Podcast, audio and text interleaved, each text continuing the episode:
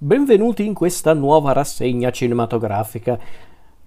Una nuova rassegna che vede come protagonista un regista, attore, sceneggiatore e anche mimo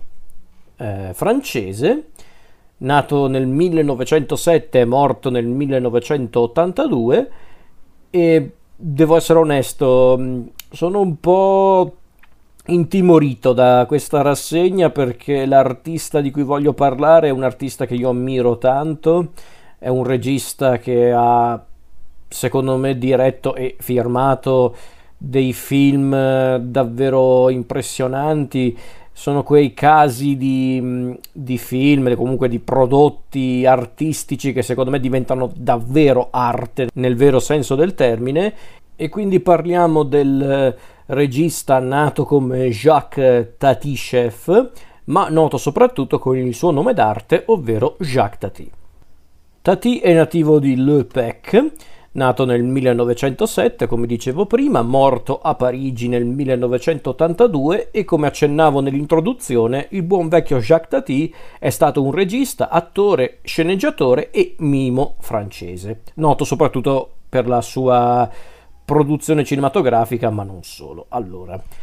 direi mm, facciamo una breve introduzione mm, per quello che riguarda la storia personale di Tati, ovviamente con dovute limitazioni perché io il buon vecchio Tati non l'ho mai conosciuto,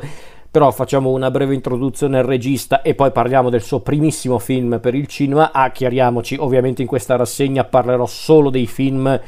per il cinema, non è che io starò lì a a dedicare spazio ai cortometraggi che peraltro sono anche molto belli, molto carini o a magari gli, gli, special televisivi o queste cose qua. Io faccio solo i film e mi concedo un piccolo extra alla fine di questa rassegna perché c'è un film a fine rassegna che non è diretto da Tati, però è comunque legato a Tati e quindi sappiate che c'è questo extra alla fine della rassegna. Allora, Tati, come dicevo prima, è un, uh, un, artista francese che è nato a Le Pec nel 1907, è proveniente da una famiglia uh, di origine franco-russo-italo-olandese tipo. Ebbene sì, c'è un tale concentrato nella, nel DNA di, di, Tati, concepito da Rosa Nathalie Alenconte, credo si dica così, perdonatemi perché io col francese non vado proprio d'accordissimo, e da Georges Emmanuel Tati Chef la storia di Tati inizia appunto con eh, un'infanzia un po' turbolenta perché infatti Tati venne allevato in Russia perché infatti il, il padre di Tati era il figlio naturale di un conte eh, russo. La storia di Tati inizia con un'infanzia un po' particolare dovuta a, al ruolo che aveva il padre presso l'ambasciata russa, ma, ma non solo, ci, ci sono state diverse vicissitudini particolari nell'infanzia di Tati per poi arrivare appunto alla sua infanzia alle PEC. L'infanzia di Tati fu molto particolare perché infatti come hanno detto tanti testimoni, tanti amici, parenti, insomma in base alle testimonianze Tati era un bambino un po' ribelle, era uno studente mediocre, però per esempio era era molto appassionato di sport, infatti praticava il tennis, il calcio, la box, l'equitazione. Tale fu questo atteggiamento ribelle che addirittura eh, nel 1923, quando Tati aveva 16 anni, abbandonò gli studi e diventò apprendista nell'impresa familiare dove fu, diciamo, plasmato, formato dal nonno. Poi nel 27 e nel 28 prestò servizio militare. Ci fu un periodo, diciamo, un po' delicato in cui dovette abbandonare anche la sua passione per il mondo dello spettacolo e il suo mestiere da, da corniciaio perché infatti nei, nei, primi anni 30 arrivarono i primi sintomi della crisi economica mondiale che colpì chiaramente anche la Francia. Però nonostante ciò comunque Tati non abbandonò mai per davvero la sua passione per l'arte o comunque per lo spettacolo e diciamo che non ci sono documentazioni certe su quel periodo della vita di Tati dove molti sostengono che in quel periodo cominciò a lavorare tanto nei, nei teatri, nei music hall. C'è soltanto una documentazione del 1935 tipo che testimoniava il fatto che appunto Tati si era diciamo cimentato con appunto le performance muse- ai music hall ma non solo Vabbè, adesso io premo un po' il tasto avanti veloce, se non stiamo qua fino a domani. Chiaramente Tati partecipò anche alla seconda guerra mondiale e fu proprio durante gli anni 40, gli anni appunto in cui c'era ancora la seconda guerra mondiale, eh, in quegli anni Tati cominciò a costruirsi una famiglia, anche a portarsi avanti con il suo impiego artistico. Addirittura durante questo periodo, nello specifico nel 42, ci fu questo evento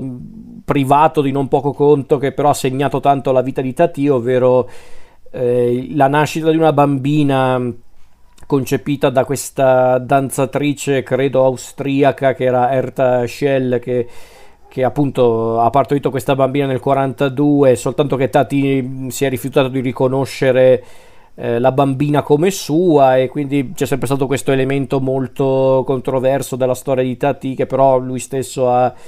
ha cercato di nascondere per un po', poi forse però si è anche un po' pentito diciamo del suo atteggiamento nel passare del tempo, stando ovviamente alle testimonianze, ripeto io non è che conoscevo Tati. Arriviamo nel 1944 quando sposò Micheline, che lo si dica così, Micheline Winter e proprio durante quel periodo ricominciò a lavorare come attore per il cinema cominciando a lavorare per davvero come attore per il cinema, cominciando anche a sostituire attori perché comunque doveva anche mangiare quest'uomo. E giungiamo nel 46 in cui eh, Jacques Tati insieme a Fred Oran, direttore degli studi cinematografici eh, di diversi studi cinematografici, tra cui eh, degli studi cinematografici di Nizza, Ecco, nel 1946 Oran e Tati fondarono una casa di produzione, l'HD Films, che è anche la, la casa di produzione che permise a Tati di realizzare i suoi primi film. E infatti sempre nel 1946 Tati cominciò a realizzare i suoi cortometraggi, i suoi primi cortometraggi, per poi arrivare al 1947 in cui girò il suo primissimo lungometraggio per il cinema, che poi terminò nel 1948 ma uscì solo nel 1949 perché diciamo ci furono diverse magagne con i distributori francesi. Da qui in poi Tati cominciò a lavorare sempre di più per il cinema, non solo per il cinema, ma soprattutto per il cinema, perché infatti da qui eh, da, da, giorno, da, giorno, di festa arrivarono altri film come per esempio Le vacanze di Monsieur Hulot, Mon Oncle, Playtime per poi arrivare appunto a un periodo molto delicato e non ho, non ho nominato Playtime a caso perché infatti eh, ci fu un, un, momento particolarmente delicato nella carriera di Jacques Tati in quegli anni, che stiamo parlando degli ultimi anni 60 praticamente, perché Playtime è un film del 67. Ecco, a causa del, del grande impiego di mezzi e chiaramente di soldi eh, per realizzare appunto Playtime, praticamente Tati dovete ipotecare la casa. Il film quando uscì Playtime fu anche ben accolto eh, da diversi paesi, però in, in Francia fu un, uh, un fiasco. E infatti Tati era rimasto anche molto sorpreso da questa cosa, addirittura il film non uscì negli Stati Uniti ed essendo appunto un film che richiese tanti soldi, tanti investimenti e purtroppo non ripagò le aspettative, eh, praticamente arriviamo nel 68 in cui Tati era, vittima di una situazione finanziaria non catastrofica, di più, perché infatti aveva venduto la casa, eh, eh, fu costretto a trasferirsi a Parigi insieme a sua moglie. La sua casa di produzione che aveva creato nel 1956, ovvero la Specta Films, dovette chiudere. Eh, fu, fu sottoposto addirittura a un'amministrazione giudiziale e praticamente appunto la, la società fu liquidata. Cosa succede? Che arriviamo praticamente alla fine degli anni 60 in cui Tati fondò una nuova società di produzione, ovvero la CEPEC, soltanto che anche lì dovette diciamo abbassare un po' la cresta perché infatti ehm, arri- eh, dovette produrre un film che in realtà fu concepito inizialmente come telefilm, ovvero un film per la televisione che era Monseiulo nel caos del traffico eh, addirittura non poté montare il suo ultimo lungometraggio per il, per il cinema, ovvero il Circo di Tati. Non mi ricordo onestamente per quale motivo, però diciamo che fu proprio un periodo osceno per, per Tati. E arriviamo appunto negli ultimi, diciamo, respiri della sua esistenza, perché infatti a causa di un'embolia polmonare Tati morì nell'82 lasciando incompiuta questa sceneggiatura che lui aveva scritto ma che poi appunto non, non fu mai realizzata da Tati. E questa è la fine di Tati appunto del, del, della carriera di Tati. E a questo punto, dopo aver parlato dei momenti fondamentali della sua vita, della sua vita come avrete notato non particolarmente eh, facile, parliamo proprio di Tati prima di parlare del suo primo film, ovvero qual è l'essenza del cinema di Tati? Allora, il bello e anche il brutto in base ai punti di vista. Dico il brutto perché chiaramente Tati è un, è un regista talmente particolare che chiaramente non può piacere a tutti. Lo, io sono il primo a dirlo. Sicuramente è un regista non adatto a tutti, ma del resto gli artisti veri non sono mai adatti a tutti, bisogna dirlo. Ecco, Tati aveva degli elementi particolari che caratterizzavano tanto i suoi film e che li rendevano spesso anche un po' Ehm, come posso dire, un po' troppo strani, un po' troppo anche eccentrici per i gusti del pubblico, perlomeno per eh, il pubblico diciamo più svagato, più superficiale, perché infatti su certi aspetti i film di Tati sono l'essenza del cinema, ovvero pura arte visiva. I, I, film di Tati erano caratterizzati da storie che di fatto talvolta non avevano neanche una trama vera e propria, perché infatti Tati non faceva tanto parlare i personaggi, anzi, un altro elemento tipico dei film di Tati, magari non di tutti i suoi film, eh, perché per esempio Giorno di festa non ha, mag- non ha magari questo elemento eh, molto marcato, però un altro elemento caratteristico dei film di Tati è che lui utilizzava proprio al minimo i dialoghi, lui faceva parlare soprattutto le immagini, c'era tanta pantomima, ma praticamente dialoghi inesistenti. C'era tanta pantomima, ma i dialoghi sono proprio ridotti all'osso nei film di Tati. Perché infatti, come dicevo, ehm, i film ehm, di Tati erano caratterizzati da una narrazione esclusivamente visiva. Noi dovevamo guardare il film per vedere dove andava a parare, se si può definire così, la storia. La stessa comicità di Tati era prevalentemente visiva, pochissimi dialoghi, tante, ehm, tante azioni, una, una, comicità anche molto slapstick, un po' sulla falsa riga, dico falsa perché chiaramente si ispira a quel genere di comicità, ma poi Tati diciamo l'ha un po' personalizzata. Diciamo che è un po' il figlio, diciamo, di quella comicità che caratterizzava i film di Buster Keaton, di Charlie Chaplin, qualcosina magari anche di Staglie Olio e artisti di quel genere però diciamo che appunto Tati a volte mh, utilizzava un espediente narrativo più come scusa, più che, più che per raccontare di fatto una storia. Perché poi chiariamoci, quando dico questo non vuol dire che i film di Tati sono vuoti, eh? no, no, in realtà ci sono tanti contenuti nei film di Tati, diciamo che però non, non, segue uno schema narrativo preciso, anzi addirittura non c'è manco lo schema narrativo. Perché infatti a volte certi film di Tati sono praticamente un insieme di gag una dietro l'altra, a volte neanche legate da un vero e proprio filo conduttore, che però ti dicono tanto in realtà, perché infatti un elemento ricorrente delle storie di Tati è che lui voleva raccontare un po' la società, la, la, società francese, ma non solo, la società dei suoi anni. Perché infatti, per esempio, già in Giorno di festa, che è un film del 49, lui voleva comunque mostrare, diciamo, eh, i, come posso dire, le nevrosi, i tic, come li aveva definiti, se non ricordo male, in un'intervista, i, i tic, le nevrosi, le ossessioni della società degli anni 50, poi chiaramente si è spinto anche un po' oltre andando avanti con i film,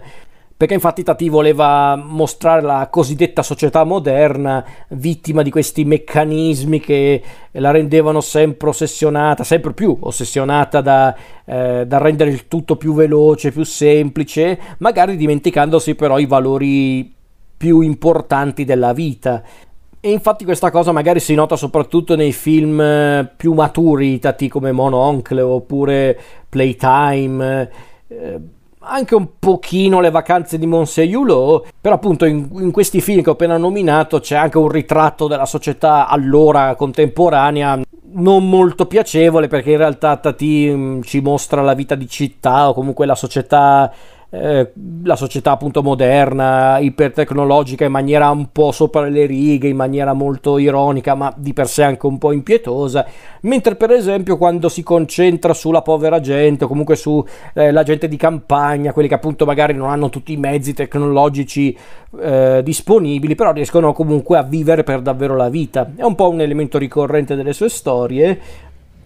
e a dirla tutta, nonostante spesso ci sia questo elemento di critica nei suoi film, Tati ha sempre raccontato queste storie in maniera molto garbata. La sua è una comicità molto garbata. Cioè, per dire, Tati magari a volte è un po' critico e anche un po' impietoso, ma non è di per sé crudele. Ecco, e questo forse è una cosa che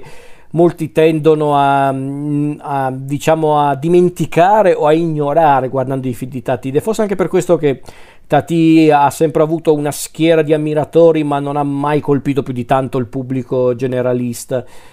Perché infatti Tati non è mai cattivo su certi aspetti, è, è amaro forse in certi punti, è magari anche a volte cinico, ma mai troppo a dire il vero. E in realtà questo atteggiamento molto garbato, per quanto un po' sornione e ironico, hanno anche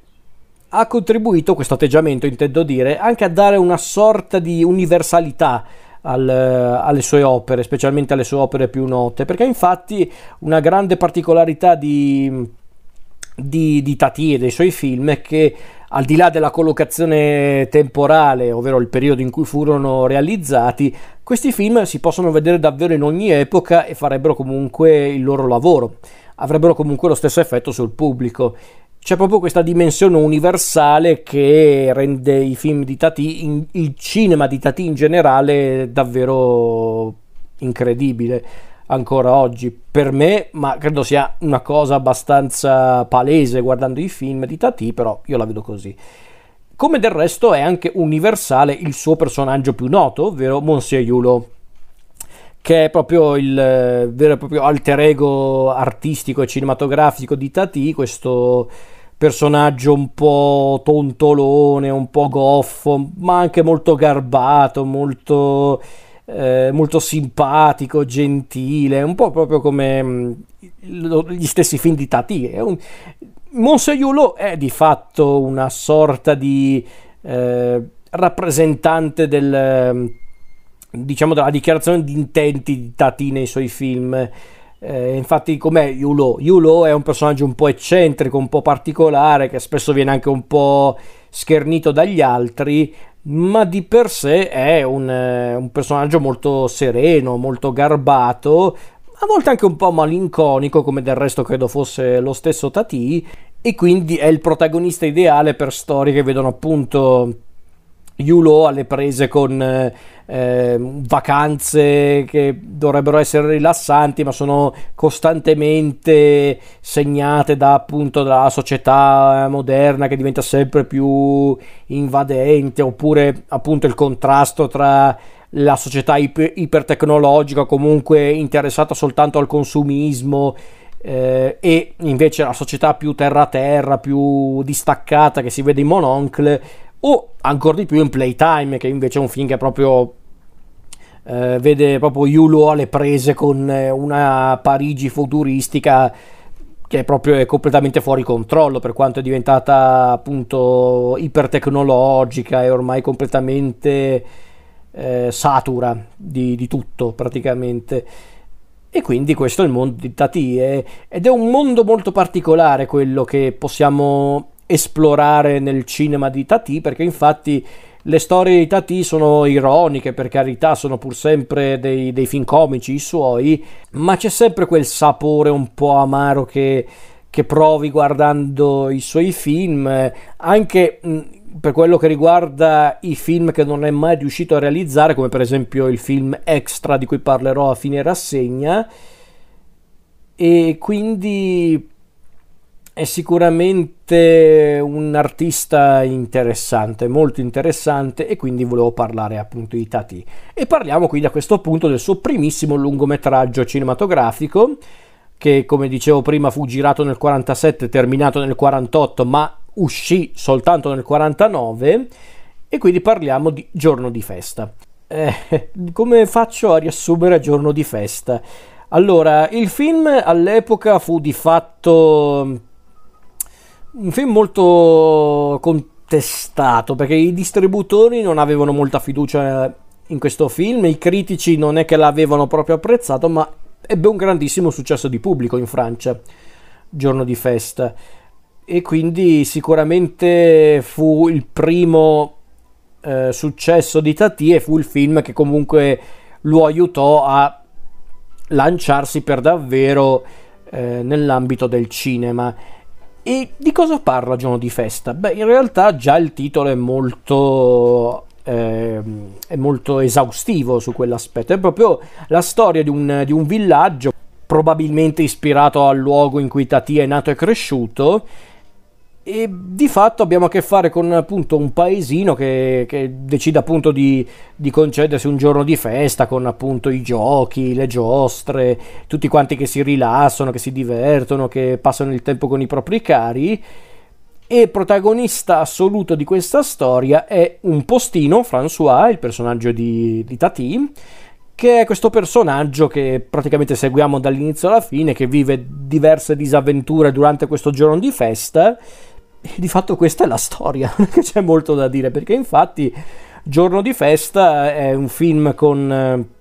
una trama essenziale, come chiaramente la maggior parte dei film di Tati, ed è un film che vive soprattutto di immagini, suoni e di poesia visiva. Permettetemi questo termine, ma è così. E c'è ovviamente quell'umorismo molto spaesato e surreale tipico di Tati,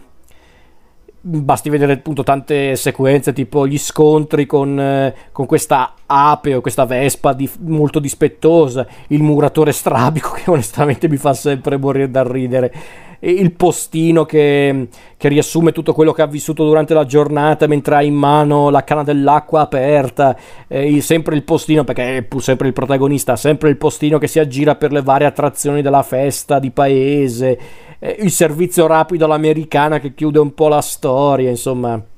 è davvero divertentissimo su quell'aspetto. In sostanza, se vogliamo cercare un po' il succo del discorso in questo film, eh, Giorno di festa è la storia di un lavoratore, eh, che appunto è il nostro postino, un lavoratore che durante un giorno di festa si interroga sul futuro e l'elemento che viene presentato tramite il cinematografo della festa di paese, ovvero questa America ipertecnologica vista appunto tramite il cinematografo, è un po' diciamo l'espediente del film che, che porta appunto il nostro protagonista a interrogarsi sul futuro per quanto riguarda la sua professione, ma non solo, e di conseguenza diventa anche una riflessione da parte di François del postino su qual è il suo ruolo all'interno della comunità di questo paesino quindi in realtà, nonostante sia un film di per sé comico e basta, non è che è un film tragicomico, in realtà no, è anche un film molto leggero, molto tenero. Ecco, al di là di quello, è comunque un film che ha già quell'elemento un po' amaro, un po' malinconico che caratterizza praticamente tutti i film di Tati. E infatti il nostro postino eccentrico, sognatore e estremamente goffo che per me è anche uno dei migliori personaggi di Tati. Diciamo che lui è il primo dei vari emissari di Tati che incontriamo nei suoi film, come Monsieur Hulot, ma non solo. E quindi c'è già questo elemento che si può notare in Giorno di Festa, anche se di fatto forse tra i film di Tati Giorno di Festa rimane quello più scanzonato. Perché infatti poi ci sono poi tutti quegli elementi che vedremo in altri film di Tati, ma che qua forse vengono presentati in maniera molto genuina, come per esempio l'amore per la campagna e per la gente di campagna, appunto gente semplice che vive la, la quotidianità con serenità e che è gente che affronta imprevisti molto comuni, ma davvero comuni, vernice fresca su delle sedie, dei barbieri molto solerti, pettegolezzi, animali ovunque, eh, la banda del paese che si prepara mentre marcia eh, e poi ovviamente c'è anche l'amore per il cinema in questo film. Eh, essendo il cinematografo l'attrazione principale della fiera che viene appunto allestita in paese. E tra l'altro c'è un altro elemento che vedremo in altri lavori di Tati, ovvero il, ehm, diciamo, il parallelismo tra cinema e realtà. Diciamo che il cinema e la realtà per Tati vanno a braccetto. E c'è infatti una scena molto interessante su questo aspetto nel film, ovvero quando ci sono questi due innamorati del paese che mm, cercano diciamo di dichiararsi o anche solo di esprimere i propri sentimenti e praticamente mentre lo fanno seguono praticamente lo stesso ritmo del film eh, che viene proiettato all'interno del cinematografo della, della fiera, della festa di paese. E quindi Tati racconta tutto questo con uno stile molto alla Charlie Chaplin, qualcosina anche di Buster Keaton. Forse c'è più di, di Keaton a dire il vero più che di Charlie Chaplin, però vi basti sapere che l'idea è un po' quella. Ci sono poi delle immagini memorabili in questo film perché l'arrivo del trattore che trascina le giostre inseguito da un bambino e questo trattore che cerca di evitare le galline vaganti per strada, ma anche il postino che ogni volta che entra nella locanda di paese finisce al piano di sopra con il proprietario che butta fuori la bici arrabbiato. Insomma, è è un film che io ho adorato onestamente quando l'ho visto la prima volta. Avevo già visto la maggior parte dei film di Tati, quindi conoscevo già il suo stile, ma un Tati così genuino, così anche scanzonato, forse non l'avevo ancora visto, perché in realtà, eh, a parte forse le vacanze di Monsieur Hulot, gli altri film di Tati non sono poi tanto scanzonati di per sé, garbati, semplici, ironici, ma non tanto scanzonati a dire il vero, perché c'è già quella critica che vediamo anche in, in parte anche in giorno di festa ma diciamo che c'è quella critica verso la contemporaneità, la deriva che stava un po' prendendo e che ha preso effettivamente la società eh, allora contemporanea, ma è la società appunto eh, diciamo che questi elementi in giorno di festa ci sono, ma mm, sono proprio ridotti all'osso e quindi è proprio il film più semplice, più allegro e scanzonato di Tati. E vedere quindi questa mm, comunità, questo paesino popolato da esseri umani che, eh, che appunto vivono la vita con serenità, affrontando la vita giorno per giorno e quindi questa comunità che vede bambini, adulti, anziani che si ritrovano insieme che ridono, scherzano, chiacchierano, insomma è davvero un mondo molto eh, piacevole, caloroso quello presentato da, da Tati in questo film, anche se c'è chiaramente quel, eh, diciamo quel, quel, quell'umorismo anche un po' non tanto cattivello, ma diciamo un po' sornione che caratterizza un po' tutta la filmografia di Tati. Ed è anche, ripeto, un film che comunque mostra già anche quell'elemento malinconico che caratterizza il cinema, ma in generale proprio le opere di Tati, ovvero la malinconia. Quindi c'è questa eh, scena finale dove la festa è finita, un nuovo giorno inizia come se niente fosse successo. Eh, però la gente comunque è serena perché sa che comunque le giostre torneranno, la festa ci sarà l'anno prossimo e quindi saranno pronti a vivere un nuovo giorno di festa nel prossimo futuro. Passiamo al 1953 con il secondo film da regista del buon vecchio Jacques Tati, il primo film con protagonista il suo personaggio più noto, ovvero Monsieur Hulot, o Hulot credo, vabbè comunque io dico Hulot, e appunto questo è il primo film con protagonista Monsieur Hulot, con eh, Jacques Tati nei panni di Hulot. E parliamo quindi del film del 1953, Le vacanze di Monsieur Hulot. E di cosa parla questo film? Beh, è tempo di vacanze, è il periodo delle vacanze, tutti quanti abbandonano la città per, per appunto andarsene dalla città e passare un po' eh, di tempo in vacanza e Monsieur Hulot ovviamente non è da meno, vuole anche lui abbandonare il caos della città per eh, rilassarsi o anche solo per passare un po' di tempo eh, in maniera svagata. E deciso a non salire sui treni pieni di gente e a dir poco soffocanti, Hulot decide di partire con la sua macchinina tutto tranquillo per dirigersi verso questo villaggio balneare che si trova praticamente sulla costa bretone e decide di, appunto di passare le sue vacanze in questa piccola pensioncina, in questo villaggino piccolino. Di fatto la storia è questa, la storia è questa, quella di, di Monseiulo che decide di passare qualche giorno di vacanza in questo villaggio balneare in più o meno totale tranquillità, ma chiaramente essendo un film anche comico la tranquillità è relativa, ma non voglio andare troppo oltre, anche se a dirla tutta non è che c'è poi molto da dire a livello narrativo, la storia è questa. Allora, devo dire che questo film è stato il mio primissimo film di Tati. È proprio il primissimo che ho visto, anche prima di Mononcle, anche prima di Playtime. eh, Giorno di festa e, e, altri film. Questo è proprio il film che mi ha fatto scoprire Tati, cioè, nel senso sapevo già chi era Tati di fama, lo conoscevo eh, perché appunto è un regista molto noto e amato, ma non avevo ancora visto nessun film. E quindi un giorno mi capitò tra le mani il, il DVD di Le vacanze di Monsieur Hulot, eh, lo comprai e lo guardai e rimasi colpito effettivamente perché sapevo che Tati aveva uno stile molto particolare, che aveva un suo modo anche di, di dirigere i film, di raccontare le storie e ero preparato, ma nonostante ciò ero comunque sorpreso in positivo, intendo dire, perché è un film davvero piacevole, molto delicato, molto eh, molto gradevole le vacanze di Monseiulo, magari non è ancora ai livelli di film anche più, cele- cioè più celebri, ancora più celebrati, ecco, mettiamola così, di questo, come per esempio il successivo Mononcle, mio zio, però devo essere onesto, è un film che tutto sommato eh, lo guardai per la prima volta tanti anni fa, l'ho riguardato non molto tempo fa e devo dire che me lo ricordavo quasi completamente, il che vuol dire che effettivamente mi ha lasciato qualcosa come film. Quindi è sicuramente interessante vedere come un film comunque riesca a lasciarti qualcosa eh, sul lungo termine, quindi sono rimasto colpito da questo, in tutta onestà.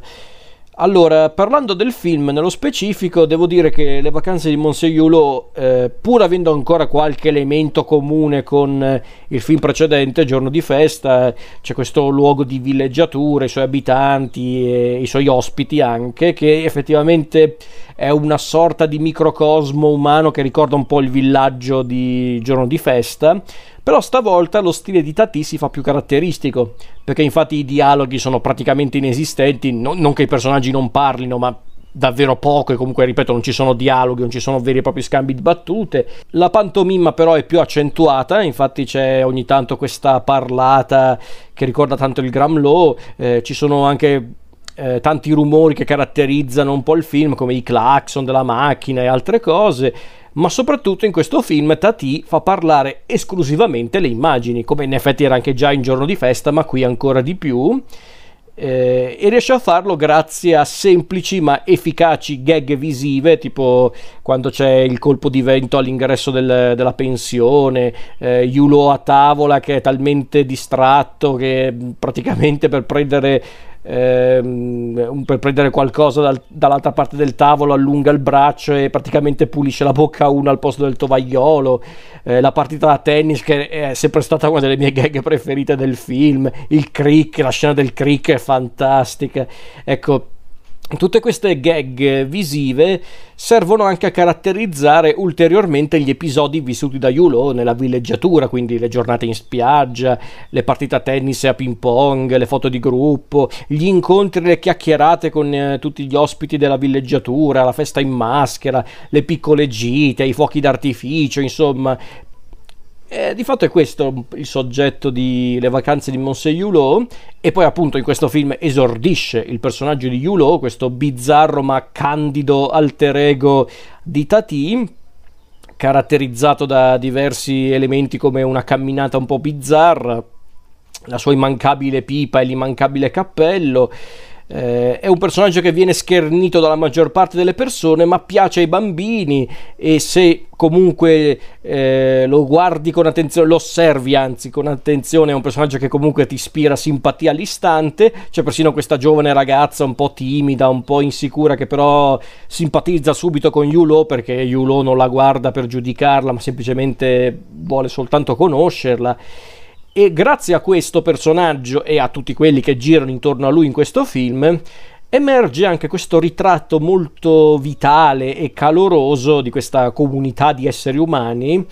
in cui ogni tanto emerge quella critica verso la società del consumismo che diventerà forse ancora più onnipresente nei film successivi, tipo Mononcle o ancora di più Playtime. E infatti ci sono tanti elementi appunto che, eh, che appunto portano Yulo a incrociare la strada con appunto la società consumistica da cui teoricamente si è allontanato per qualche giorno per, per, rilassarsi, per passare qualche giorno di vacanza, quindi ci sono per esempio le macchine rumorose, le famiglie un po' altolocate, questo mm, non saprei dire neanche cos'è esattamente quello un imprenditore, questo imprenditore che è costantemente impegnato con il lavoro nonostante sia in vacanza con la famiglia, c'è pure questo socialista un po' pomposo che cerca un po' di fare il fenomeno appunto con le sue teorie socialiste. E anche l'impostazione quasi rituale delle giornate eh, presentate nel film dove ognuno fa quello che eh, la villeggiatura in un certo senso gli impone. Ecco vedere questo, questo rituale che viene stravolto anche volentieri aggiungerei dall'anarchico Yulo eh, è davvero molto carino perché infatti Yulo, anche se involontariamente, spinge le persone attorno a lui a riscoprire i valori più genuini del quotidiano, anche solo parlare con qualcuno non di lavoro, non di, eh, di contemporaneità, ma semplicemente parlare, parlare, semplicemente chiacchierare, parlare anche di cose stupide. Ed è in effetti un elemento narrativo molto in linea con la poetica di, Yulo, eh, di, di Tati, stavo per dire Yulo, ma beh, e Tati alla fin fine sono un po' la stessa persona, è molto in linea con la poetica di Tati, infatti eh, Tati aveva detto questa cosa durante un'intervista, non so se stava parlando effettivamente delle vacanze di Monse Yulo, però comunque aveva detto questa cosa, che lui un elemento che criticava tanto della società allora contemporanea, ma in effetti è una cosa che si può applicare anche oggi, lui diceva che una cosa che lui criticava tanto della società era la confusione. Secondo lui la confusione era la parola giusta per descrivere la sua epoca, perché infatti per eh, Tati la sua epoca era appunto un'epoca piena di rumore, di, anche di fretta, di, di superficialità eh, e soprattutto di persone che ci dicono tutto quello che dobbiamo fare, come organizzare le vacanze, come anche solo vivere la nostra giornata eh, una nostra giornata regolare. Eh, addirittura, beh, poi ovviamente Tati la buttava anche un po' più eh, sul drammatico, dicendo che anche la gente è triste, che però peraltro è anche una cosa che effettivamente è molto in linea con eh, la nostra contemporaneità. Effettivamente su quell'aspetto Tati aveva visto lungo anche. Ehm, lui usava questo eh, questo esempio, neanche tanto metaforico, però comunque questo esempio, ovvero che per lui non c'è nessuno che fischietta più per strada.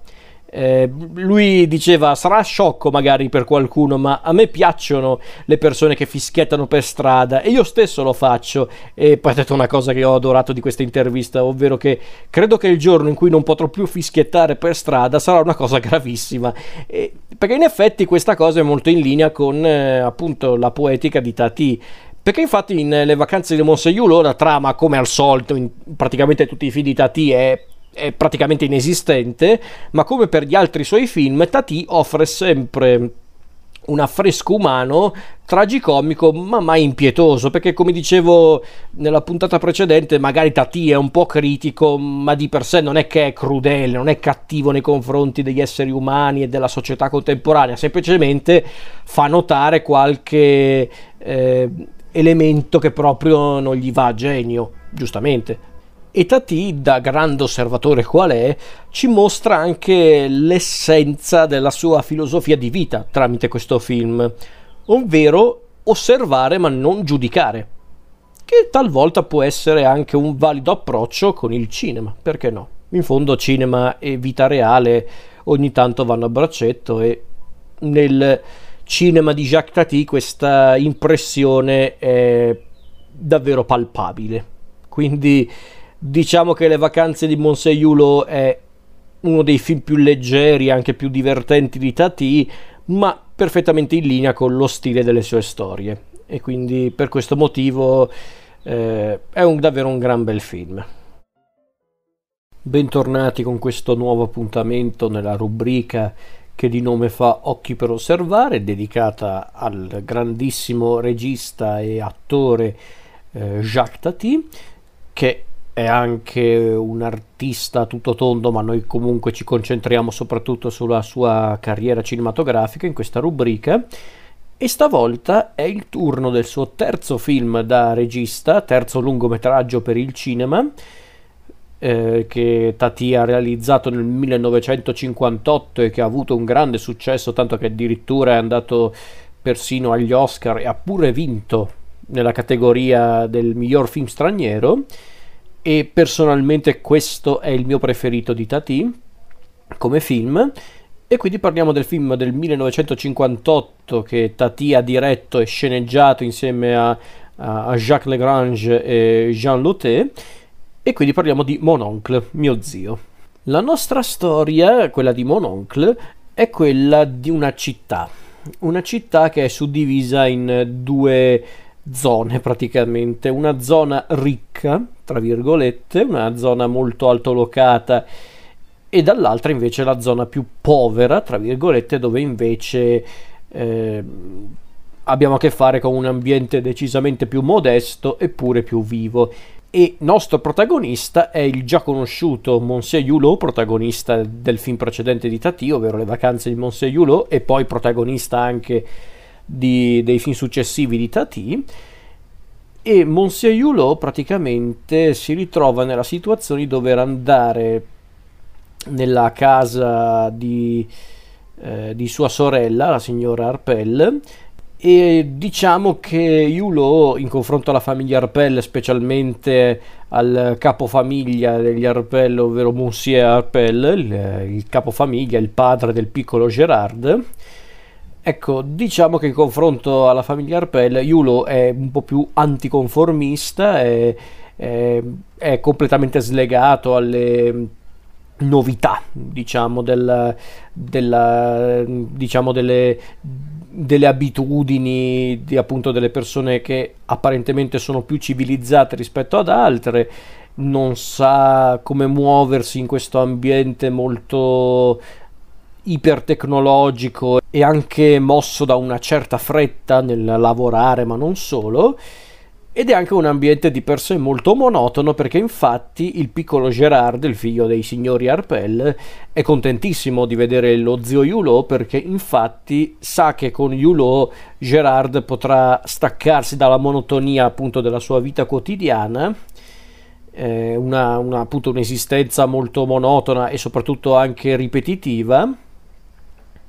e quindi grazie a Yulo e a, appunto a Yulo che porta il suo nipotino nella parte della città più povera ma, ma anche più viva, ecco il piccolo Gerard è solo felice di vedere Yulo, mentre i signori Arpel sanno che Yulo è una presenza troppo stramba per eh, la società in cui si sono inseriti e quindi cercano di bloccarlo o ancora meglio di includerlo in questa società con ovviamente esiti fallimentari ma di fatto questa è la storia del film. Allora, come dicevo, questo film è il mio preferito di Yulo, eh, di Yulo, di Tati, ma anche di, di, con protagonista Yulo, e credo sia anche uno dei film più rappresentativi di Tati, è quello che mostra comunque non solo la sua poetica cinematografica, ma anche diciamo la sua visione delle cose, del, del mondo in generale. Ed è un film che sicuramente Yulo ha fatto anche con tanta passione, visto anche il lavoro del, eh, che, del, della scenografia, proprio di come è stato realizzato il film, eh, perché la scenografia di Henry Schmidt è semplicemente straordinaria, ma è anche il primo film a colori di Tati. E appunto la nostra trama, alla fin fine, quella di cui ho parlato adesso, è proprio vedere Monseiulo che cerca di interagire con la diciamo questa società francese moderna dominata dal consumismo e, ed appunto da questa fretta nel voler portare a termine il lavoro e di mantenere appunto una sorta di routine quotidiana che è a dir poco maniacale. Di fatto questa è la storia di Mononcle e è però il contrasto che Tati inserisce nella storia appunto tra la società tra virgolette moderna e quella invece un po' più arretrata ma paradossalmente più umana e più eh, anche più simpatica è, qui, è tutto qui il, il segreto del, del, grande successo di questo film. Ed è una cosa emblematica sin dall'inizio del film con questo cantiere proprio un cantiere in cui stanno costruendo un edificio che accompagna i titoli di testa per poi passare al titolo del film che è invece scritto su un muro proprio come una sorta di murales del quartiere povero che però già lì per lì ci sembra molto più vivo con gli animali che scorazzano tranquillamente i cani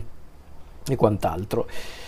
e infatti, ripeto, il, il, contrasto tra questi due mondi è notevole perché da una parte abbiamo il mondo ricco, tra virgolette, quello proprio popolato dai ricchi o comunque dalle persone che si vogliono concedere tutte le comodità talvolta superflue della società moderna. E com'è questo mondo? È un mondo grigio, apatico, freddo, anche a livello fotografico, perché la fotografia di Jean Bourgon è, è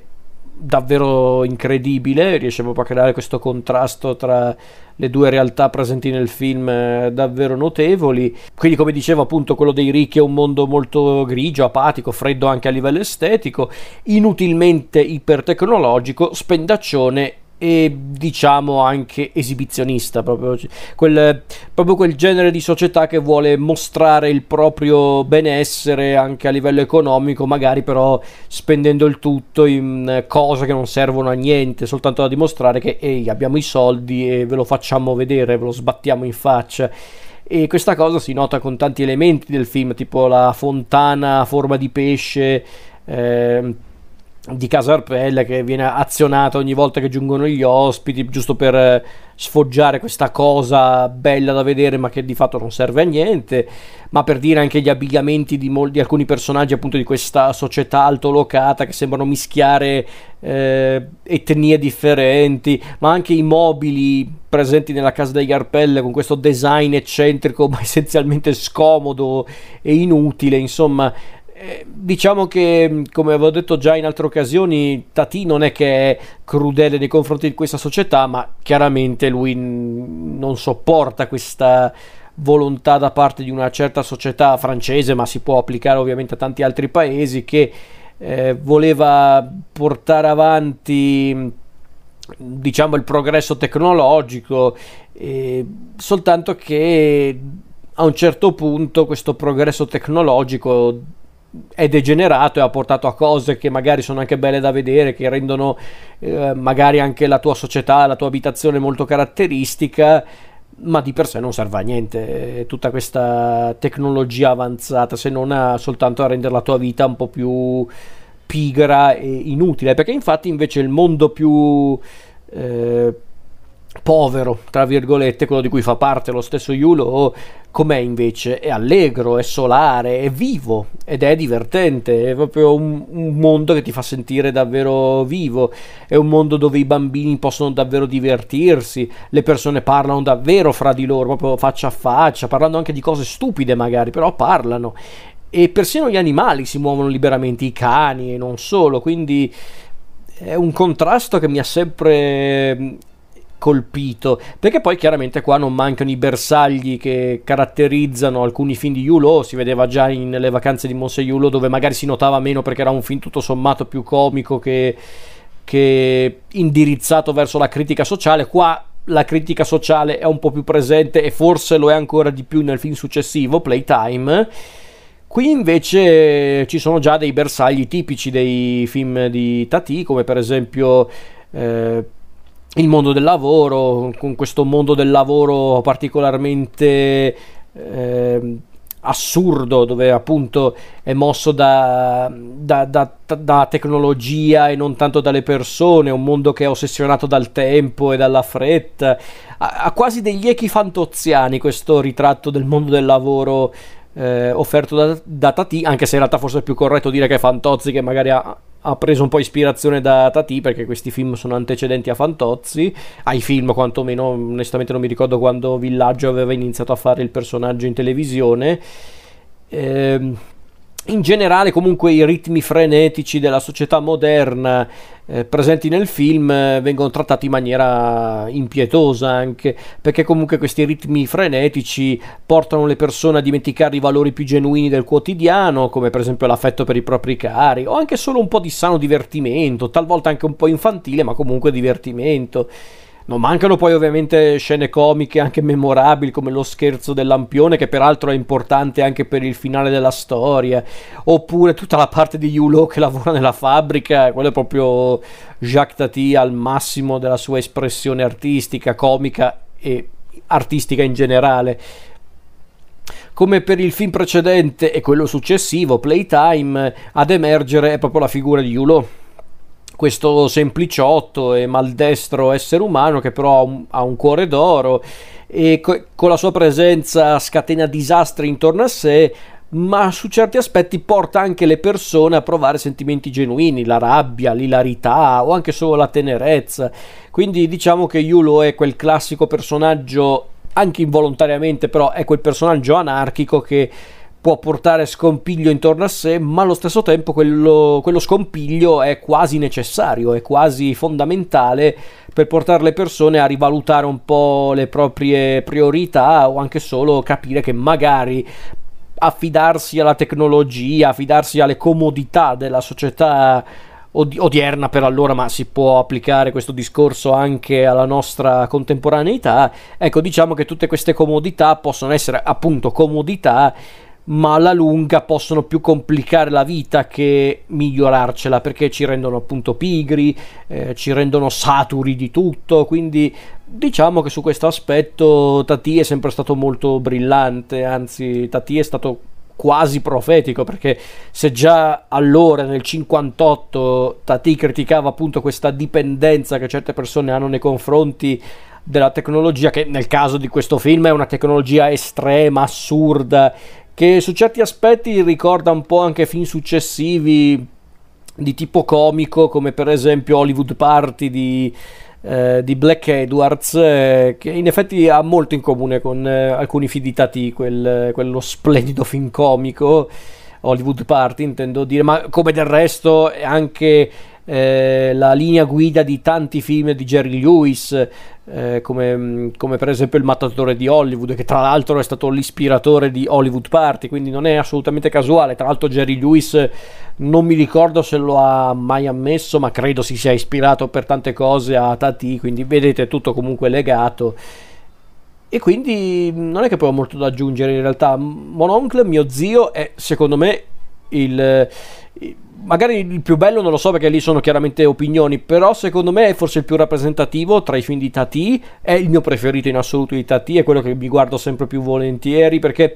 perché per esempio giorno di festa le vacanze di Monseiulo sono più in linea con il Tati più comico, più anche bizzarro. Già in Mononcle qualcosa cambia, diventa già un cinema, quello di Tati intendo dire, un cinema più eh,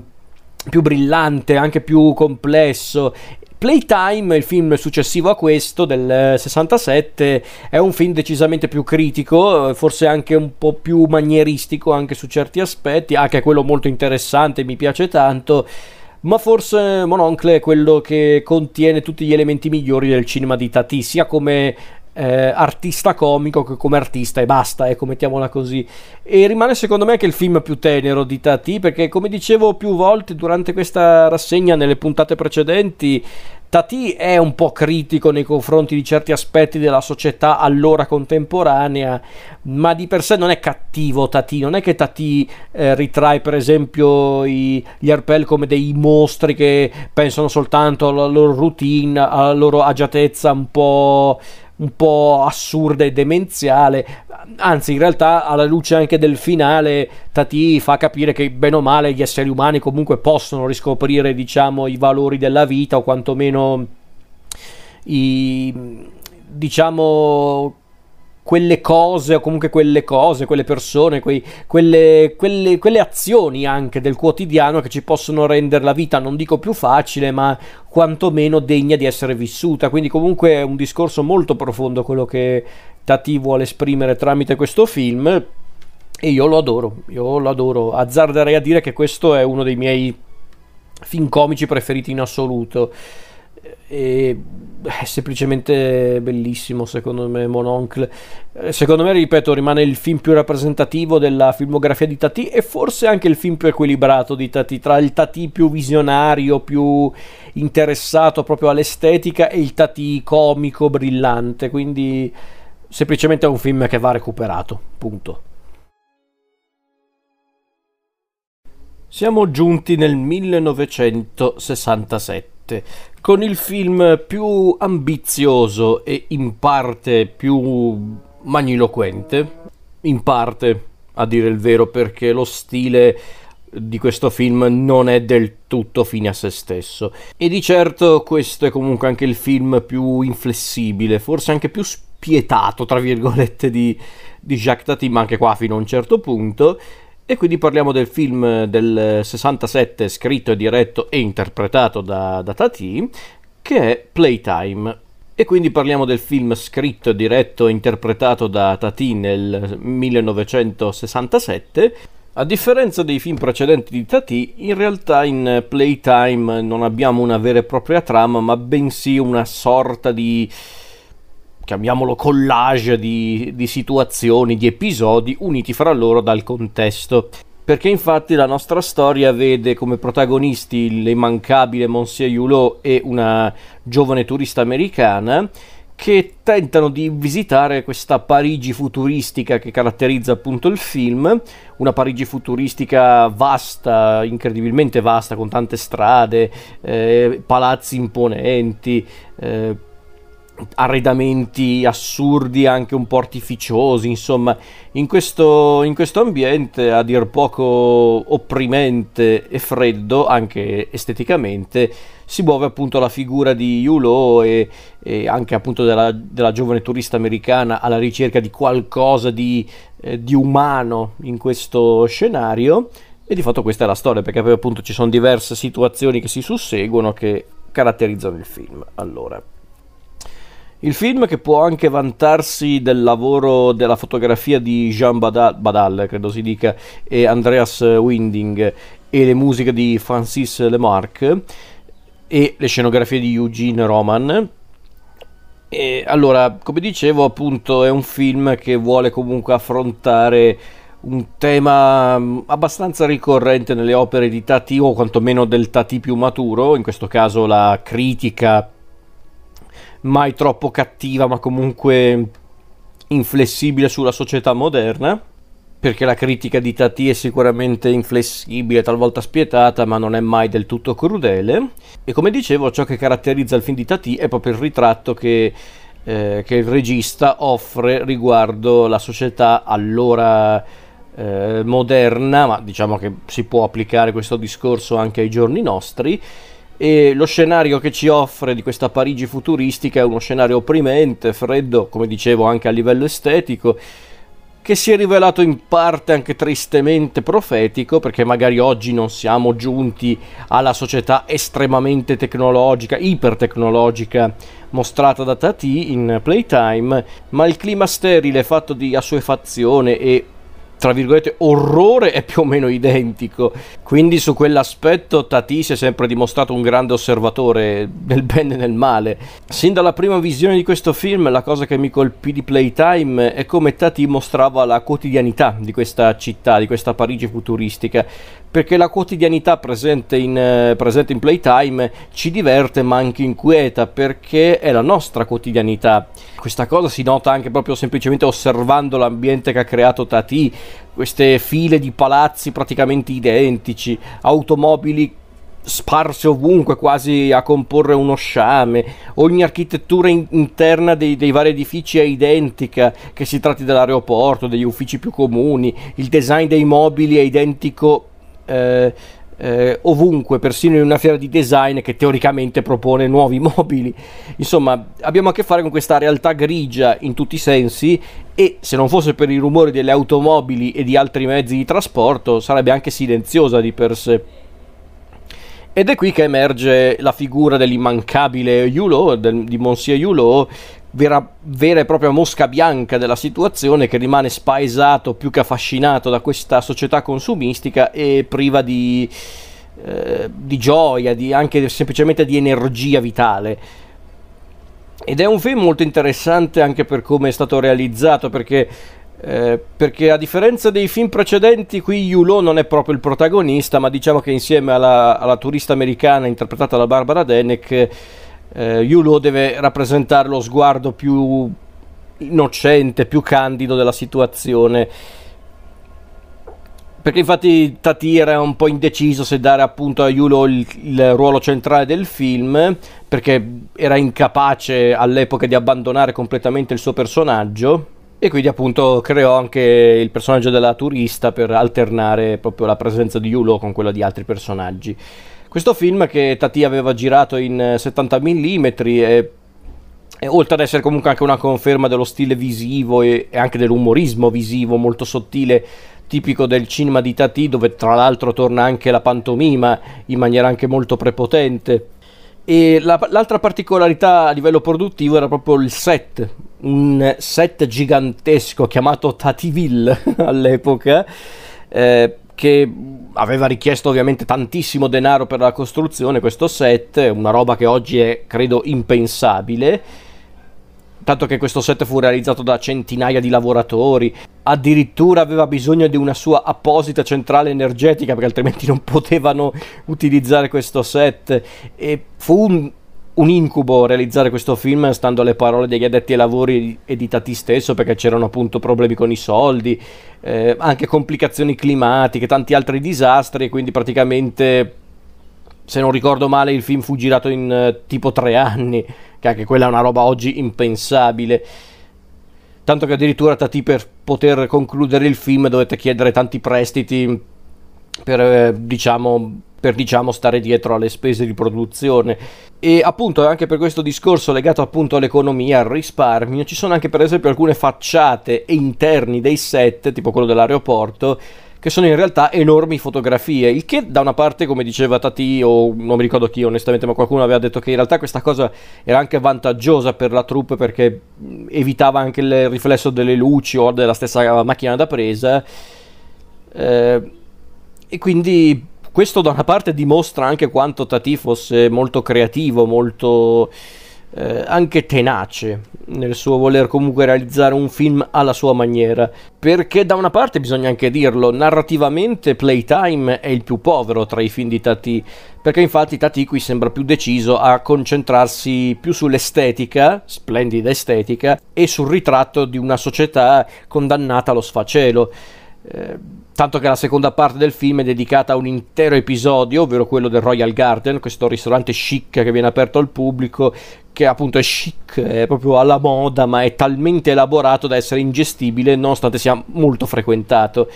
Ed è proprio l'ultimo atto della storia in cui tutti i personaggi si riuniscono, specialmente i due protagonisti, per poi giungere a un modesto drugstore, che è l'unico luogo in cui la gente si allontana dalle manie della società per, per, per fraternizzare e divertirsi. Quindi c'è comunque sempre quel discorso molto profondo che caratterizza i film di Tati come dicevo, esteticamente splendido, forse il più bello che Tati ha realizzato perché ci sono delle sequenze in cui questa estetica molto ricercata esplode, la scena degli uffici visti dall'alto da Yulo, la città che si illumina per la notte, tutta la scena del palazzo di vetro osservato dall'esterno, insomma è davvero incredibile. E poi come dicevo prima, in questo film ritorna in maniera prepotente la pantomima, che c'era anche in altri film di Tati come appunto anche il precedente Mononcle, ma qui torna più eh, invadente. Troviamo quindi il cosiddetto Gramlow che viene parlato da alcuni personaggi, utile per far capire appunto il, il clima assurdo e, e iperattivo di questo contesto metropolitano, ma ci sono anche effetti sonori ricorrenti come per esempio Yulo che va contro le porte di vetro. In sostanza questo film ehm, è l'arte di Tati allo stato puro, il che non vuol dire necessariamente che è il film più equilibrato di Tati. Come dicevo prima, è un film che si regge tanto sull'estetica, sulle idee visive di, di Tati, che sono idee visive splendide, narrativamente non è che non, non, ha niente a livello narrativo, ma è molto essenziale, molto semplice, quindi in realtà è facile anche da, da seguire playtime. Chiaramente se siete quelli che non si fanno facilmente ammagliare dall'estetica e basta, allora probabilmente Playtime non fa per voi. È forse uno dei più difficili da seguire i Tati perché, come dicevo, la trama di fatto non c'è. C'è uno spunto di base, c'è un contesto tutto da esplorare, ma di per sé non c'è una trama. Ci sono dei personaggi che noi seguiamo, ecco, mettiamola così. Quindi è forse il più difficile da seguire di Tati e forse è anche il film di Tati più ambizioso, non sempre in senso positivo, perché forse in certi punti Tati si è anche un po' troppo come posso dire, spinto oltre con questo film, perché magari in certi punti il film potrebbe sembrare, per usare un, un, una frase non proprio elegante, però per farvi capire, tutto a fumo e niente arrosto. Ecco, non è vero perché in realtà l'arrosto c'è chiaramente è quel genere di film che richiede tanta attenzione e soprattutto tanta volontà da parte dello spettatore di guardare un film dove non conta tanto la narrazione e la storia, ma piuttosto le sensazioni che ti provoca un film del genere. Per questo Playtime è forse il più è il più complesso tra i film di Tati, però comunque se siete fan o comunque se avete scoperto Tati e volete comunque approfondirlo, Playtime è essenziale per comprendere Tati. E siamo giunti infine alla conclusione della carriera cinematografica del maestro Jacques Tati, perché infatti il film di cui parlerò oggi è l'ultimo lungometraggio cinematografico eh, diretto e scritto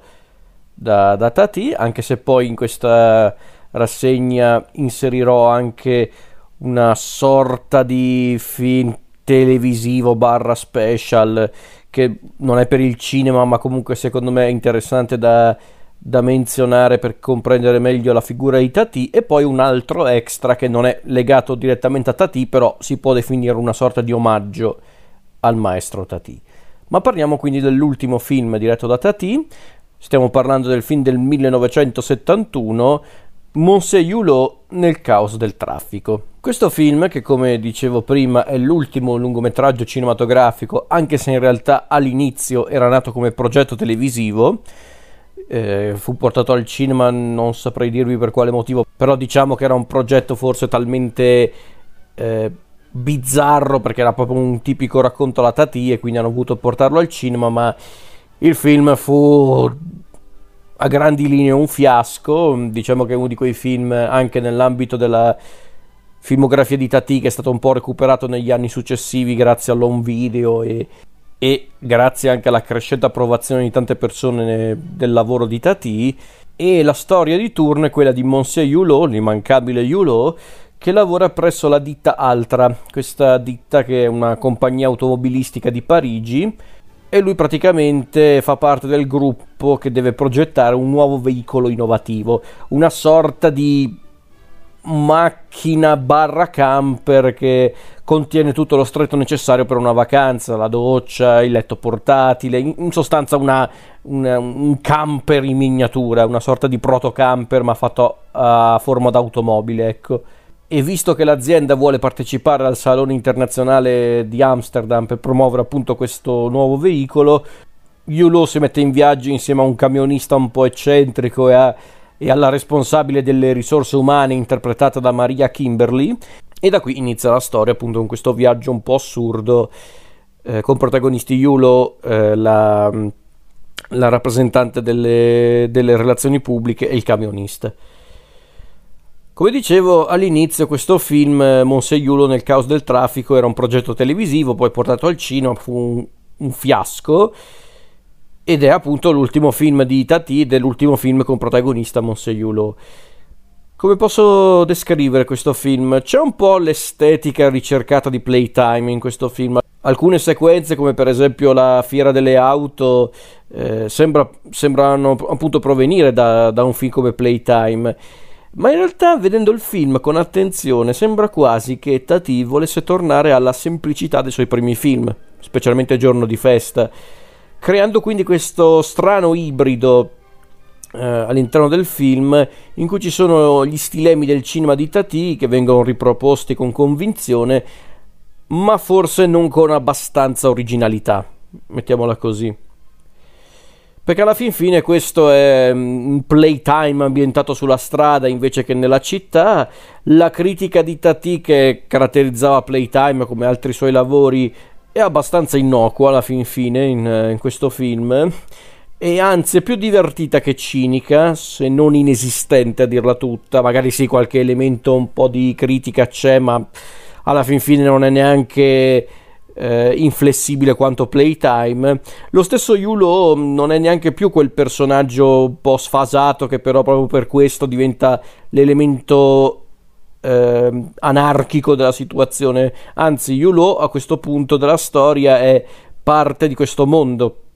E non so neanche se è una cosa consapevole questa, che, cioè che Tati ha voluto rendere appunto Yulo ormai parte di questa società, tanto che lavora in questa ditta di automobili, insomma, immagino sia una cosa voluta, eh, come a dire ormai Yulo fa parte anche lui degli ingranaggi della società.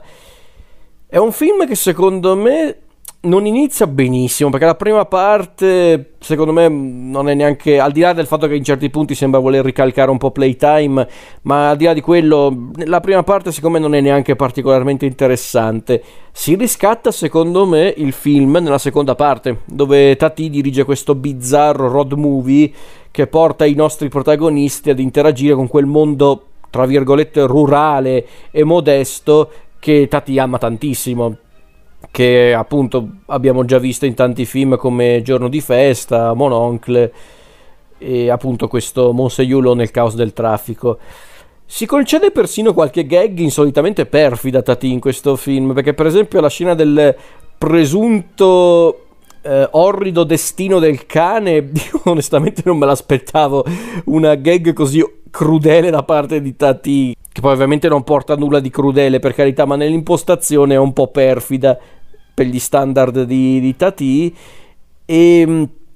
e poi si concede anche un finale tenero tutto sommato che per carità in realtà i film di Tati raramente finivano in maniera amara perché comunque Mononcle eh, le vacanze di Monseiulo Playtime comunque tutto sommato avevano una nota di tenerezza che, che, emergeva nel finale. Qui forse ancora più tenero, anche romantico su certi aspetti. E poi vi dirò, secondo me questo è anche il film che più di tutti, tra quelli di Tati intendo dire, ci dice qual è la verità. Ovvero che Tati forse non è mai stato per davvero un regista cinematografico nel vero senso del termine. Perché la sua arte si ricollegava più al teatro, al circo, ai musical dove lui praticamente è nato e alle performance di strada, i mimi, i giocolieri, i clown. Ed è sicuramente questo a rendere Tati unico nel suo genere in ambito cinematografico. Perché infatti Tati disse, non ricordo per quale occasione, però lui disse durante questa intervista che lui in realtà le gag non le costruiva su misura perché osservando la vita di tutti i giorni noi possiamo vedere quante gag subisce l'uomo della strada. Quindi lui diceva che in realtà lui le gag non le costruiva a tavolino, a lui bastava osservare la realtà intorno a sé, anzi come la definiva in questa intervista la grottesca comicità della vita e da lì poi costruiva eh, il film. In effetti questa cosa si nota praticamente in tutti i suoi film, eh, compreso questo Monseiulo nel caos del traffico. E per questo dico che forse è il film più eh, rappresentativo, diciamo, del lato più artistico di Tati, perché qua c'è un po' tutto mm, il mondo artistico di Tati, secondo me. Questo non lo rende necessariamente un film eh, immancabile, bello, cioè, per carità, se siete fan di Tati va visto, eh, assolutamente, anche perché poi non è che Tati ha fatto 50 film nella sua carriera, quindi tanto vale. Peraltro non è neanche lungo quanto Playtime, quindi si guarda anche tranquillamente. Da una parte, guardando questo film, però mi è venuto spontaneo pensare a, a, una, una, cosa molto triste, ovvero, ma uno come Tati oggi troverebbe un, una sorta di favore da parte del pubblico, una sorta di... Eh, di mercato, chiamiamolo così. La verità è che la risposta è no secondo me Tati oggi non avrebbe nessuna chance nel mondo che si è creato. Probabilmente la sua critica, talvolta satira, che spesso inserisce nelle sue storie, nei suoi film, in realtà troverebbe un suo senso. Anzi, oggi più che mai la critica che Tati muoveva nei suoi film, quella sulla società ipertecnologica, costantemente di corsa e e che ormai ci rendeva saturi, in realtà quella critica oggi più che allora sarebbe calzante, ma lo stile di Tati appunto è uno stile talmente particolare, talmente eh, bizzarro che oggi, a parte appunto gli intenditori, difficilmente avrebbe un grande riscontro da parte del pubblico, come del resto lo era già allora, eh, chiariamoci perché non è un caso che questo film fu un fiasco perché si possono dire tante cose su Tati, ma una cosa è certa, Tati non era uno che si accontentava e soprattutto Tati era uno che voleva sempre comunque raccontare le sue storie a modo suo ed è una grande qualità secondo me per un artista che sicuramente ha anche eh, segnato la sua carriera cinematografica perché ine- inevitabilmente la gente non si interessava più alle sue storie perché comunque lui voleva raccontare appunto eh, questi ritratti che offriva appunto delle, della società dell'epoca a modo suo e quindi chiaramente non era sempre facile comprendere o apprezzare Tati da parte di un certo pubblico, si intende. Sicuramente poi qui eh,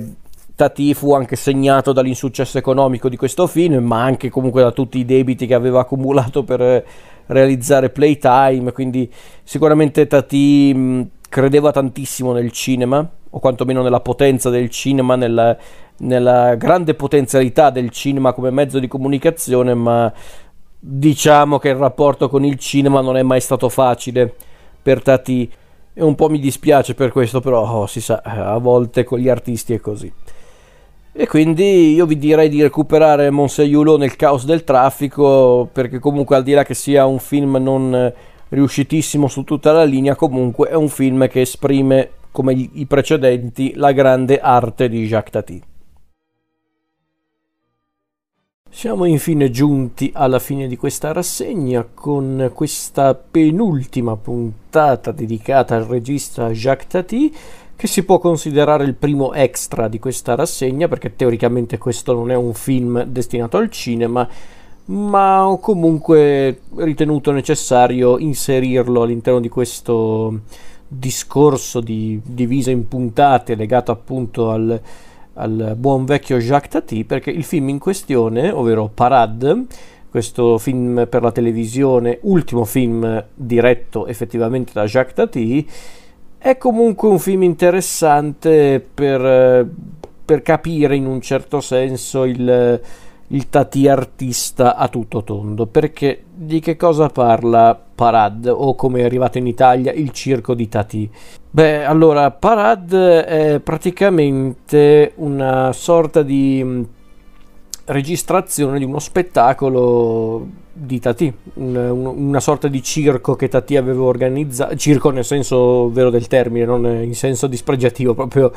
un vero e proprio circo che Tati aveva aperto al pubblico e che vedeva partecipazione di, di, di, di tutto e di più, di, di, musicisti, di orchestre, di clown, giocolieri, acrobati, domatori e animali, ballerini, prestigiatori e ovviamente del buon vecchio Tati nei panni sia del presentatore che del clown principale di questo circo. E particolarità del dell'intera operazione era appunto fare le riprese di questo spettacolo mostrando sia eh, lo spettacolo, le reazioni del pubblico e chiaramente anche il dietro le quinte per mostrare proprio l'esperienza del circo di Tati a tutto tondo. Allora, il film in sé è, è carino, si guarda molto volentieri, non è montato benissimo come film, il fatto che sia un film destinato per la televisione, anche se fu presentato a Cannes nello stesso anno in cui fu distribuito, comunque non è una giustificazione il fatto che fosse un film destinato alla televisione perché, perché semplicemente eh, non c'era l'intervento di Tati al montaggio, il montaggio non fu ad opera di Tati per questo suo ultimo lungometraggio. E il film è interessante perché praticamente ci mostra un un genere di spettacolo che nel bene e nel male, anche nel male perché se penso al numero con l'asino, oggi verrebbe contestato da animalisti e non solo, però diciamo che quello che viene mostrato nel circo di Tati è un genere di spettacolo che oggi è praticamente sparito. Perché infatti è un genere di spettacolo molto artistico, spericolato, di fatto finto, ma proprio volutamente finto, ma che sapeva intrattenere e divertire quindi sicuramente è anche una sorta di documentazione, di testimonianza di un certo tipo di, eh, di intrattenimento di intrattenimento comunque dal vivo con, che coinvolgeva il grande pubblico che davvero oggi è praticamente sparito. Non che oggi non esista il circo per carità ma magari sono cambiate alcune cose sono cambiate anche certe percezioni da parte del pubblico, quindi è proprio un, mondo che ormai è praticamente sparito e a cui sicuramente Tati era molto legato, si può vedere anche per esempio in altre sue opere, compresa la seconda opera extra di questa rassegna, quella, che, quella, quella, quella che, di cui parlerò nella puntata successiva a questa. E beh, non è che poi posso dire molto di più. Lo spettacolo è intrigante, interessante. Se poi voi adorate Tati è essenziale la visione di questo, di questo film, di, questo, di questa registrazione di questo spettacolo dal vivo ci sono alcune gag che io adoro e quasi sempre sono quelle con Tati protagonista. Quando Tati comincia a fare il mimo eh, imitando gli sport, la pesca, eh, quando fa il cronista della partita di tennis con tanto di partecipazione da parte del pubblico, quelli sono proprio i momenti migliori di Tati. E quindi, ripeto, il film è interessante per questo, per quello che racconta, per come lo racconta.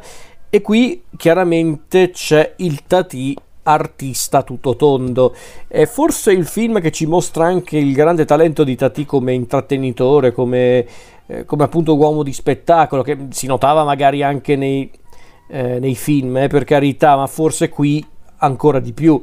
Perché comunque nei film interpretava sempre dei personaggi, Monseiulo, ma non solo. Qua invece c'è proprio il Tati, uomo di spettacolo, che riesce a puntare gli occhi del pubblico su di sé, riesce a intrattenere con uno spettacolo che a volte sconcerta il pubblico, ma altre volte lo diverte in maniera genuina. È uno spettacolo molto interessante. Ed è, come dicevo prima, l'ultimo film di Tati, perché infatti dopo questo film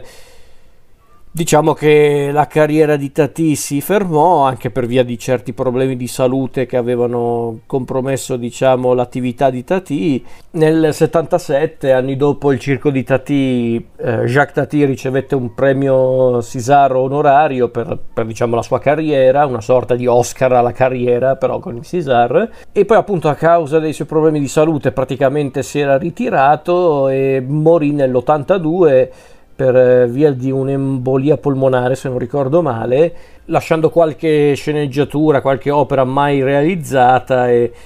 e appunto il rimpianto di aver perso un grande artista come Tati. Ci fu addirittura un articolo sulla morte di Tati che fu intitolato così, ovvero Addio Monseigneur, lo piangiamo da morto, ma avremmo dovuto aiutarlo da vivo. che possiamo anche vederla come una sorta di lettera di scuse nei confronti di Tati che aveva lasciato tanto all'arte, al cinema, ma soprattutto all'arte, ma, ma, non sempre il pubblico lo aveva compreso e forse non ci aveva mai provato in alcuni casi. E come dicevo, nell'eredità di Tati c'erano anche appunto delle opere che non riuscì mai a realizzare, una di queste era Confusion. Eh, proprio all'inglese credo si pronunci che era appunto doveva essere teoricamente il prossimo film di Tati dopo il circo di Tati questo film che lui doveva realizzare insieme al gruppo degli Sparks, il gruppo, il, il duo del, noto come appunto gli Sparks, il gruppo musicale rock and roll americano.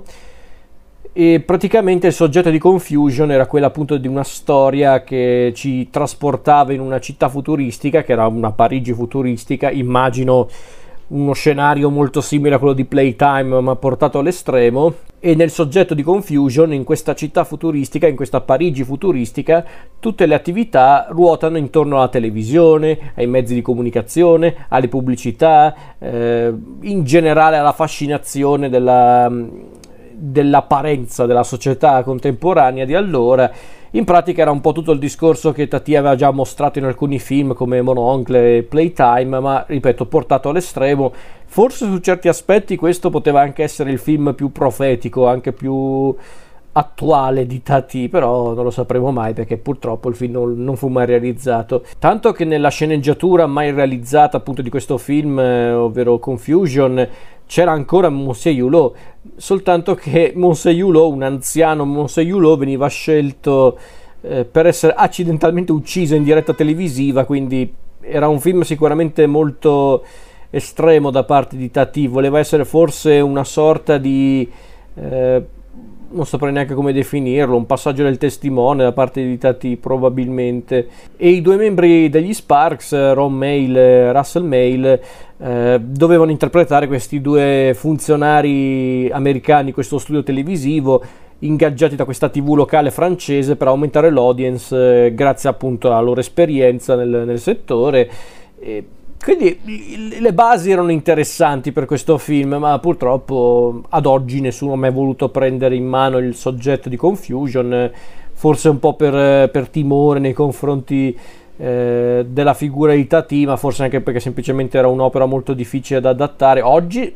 secondo me, potrebbe avere un valore un'opera come Confusion, magari un po' riadattata per carità, ma chi può dirlo. E poi c'è un'altra opera che Tati aveva scritto molti anni prima, ma che poi non riuscì mai a realizzare. Fate conto che questa sceneggiatura l'aveva scritta tipo negli anni 50 e doveva essere una sorta di seguito di cioè non seguito diretto, ma doveva essere teoricamente il film successivo a Mononcle ed è il film che poi sarebbe diventato, grazie all'intervento di, del regista d'animazione francese Chomet, il film noto come L'illusionista,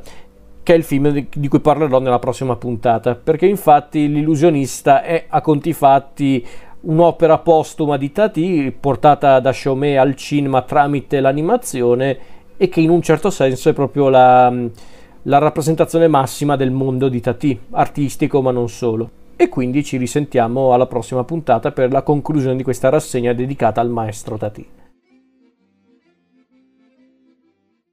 In questa calda eppure umida serata di luglio, con questa flemma che potete sentire molto bene, eh, che caratterizza in modo molto triste la mia voce, voglio registrare l'ultima puntata di questa rassegna dedicata al buon vecchio Jacques Tati con un extra, perché infatti il film di cui voglio parlare adesso non è un film vero e proprio di Tati, ma piuttosto una delle sue opere mai realizzate dal, dal regista, ma piuttosto realizzate da un suo grande estimatore, ovvero il regista d'animazione Sylvain Chomet, che probabilmente molti conosceranno Sylvain Chomet per i suoi film d'animazione come Appuntamento a Belleville e appunto il film di cui voglio parlare adesso. E il film in questione è L'illusionista, film diretto da Chomet e sceneggiato da Chomet a partire da una sceneggiatura inedita scritta da Tati eh, nel 1956 e non a caso il film sembra proprio un film di Tati mai realizzato, tanto che lo stesso protagonista del film è eh, pra- praticamente e palesemente Tati per come viene disegnato. E la storia dell'illusionista è molto particolare. E di che cosa parla questo film? Beh, la storia è quella appunto di un illusionista, un, un mago, un finto mago, un illusionista un po' mediocre e soprattutto incapace di stare al passo con i tempi. In un certo senso questo film è una sorta di involontario testamento artistico da parte di Tati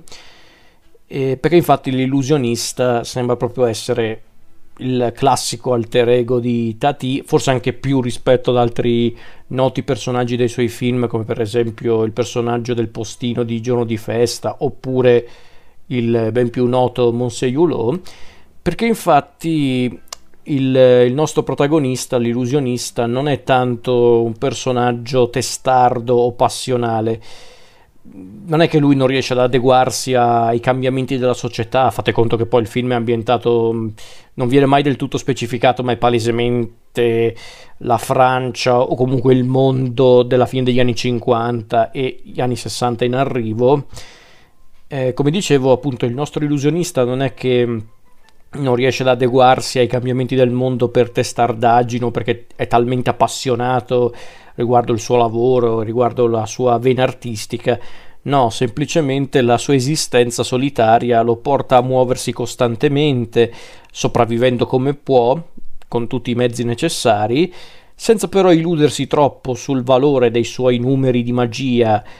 e a conti fatti è una persona che non ha nessuno da cui tornare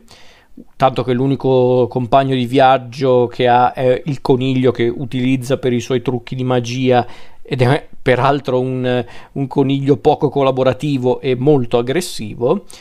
Qualcosa sembra però cambiare quando durante una trasferta in Scozia, peraltro unico luogo della storia dove il nostro protagonista ottiene un grande successo di pubblico, ecco che l'illusionista incontra una giovane ragazza che vorrebbe soltanto seguirlo per conoscere il mondo e cambiare vita. L'illusionista quindi si porta dietro la ragazza, trattandola praticamente come una figlia, l'illusionista le fa dei regali, cerca di renderla felice,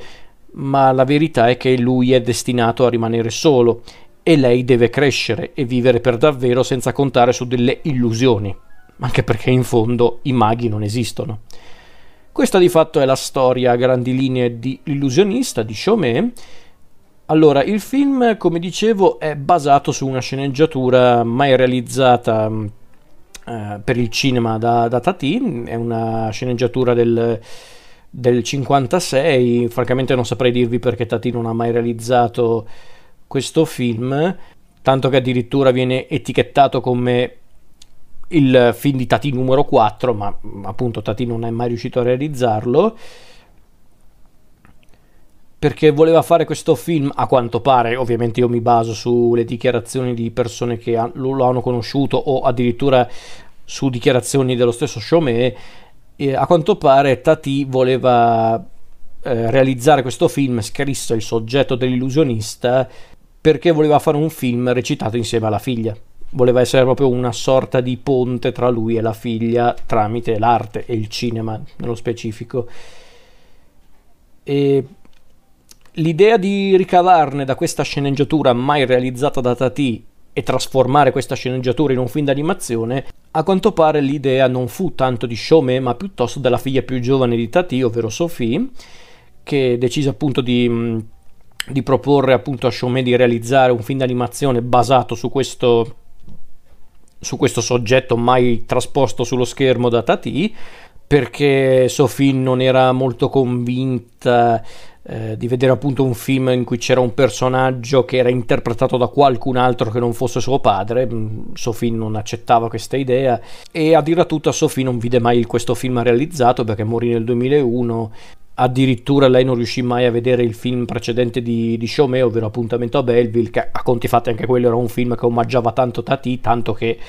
Shome dovette chiedere a Sophie il permesso per utilizzare una sequenza di giorno di festa che effettivamente si vede nel film eh, Appuntamento a Belleville. E appunto questo film, questa sceneggiatura mai realizzata da Tati, che poi appunto ha preso Chaumet e da questa sceneggiatura Chaumet ha creato questo splendido film d'animazione, eh, c'è, c'è qualcosa da dire perché infatti eh, molti hanno diverse idee riguardo la genesi di questo soggetto, di questa sceneggiatura, perché come dicevo prima, alcuni eh, erano convinti appunto che Tati volesse realizzare questo film per lavorare con la figlia, tanto che addirittura questo film in realtà Tati lo, lo scrisse insieme a un suo collaboratore di lunga data, ovvero Henri Marquet,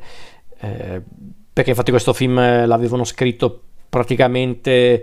mentre Tati stava realizzando Mononcle e prima di realizzare Playtime. E appunto certe persone invece sostengono che questo film doveva essere un tentativo da parte di Tati per eh, raccontare una storia in cui lui voleva essenzialmente riconciliarsi con una delle sue figlie, ovvero Elga, Elga eh, Schill, questa figlia di cui forse avevo già parlato nella prima puntata, che questa figlia che lui aveva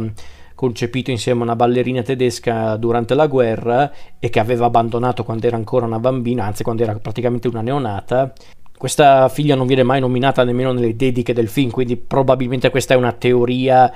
eh, formulata da alcune persone che probabilmente conoscevano meglio Tati come persona e probabilmente è vera questa cosa perché effettivamente c'è questo sottotesto appunto di, di Tati che non è mai riuscito a, ad avvicinarsi o comunque a, a riconoscere una figlia che evidentemente non, non, non, vede da anni o che non ha mai conosciuto. Infatti c'è questo elemento ricorrente nel film che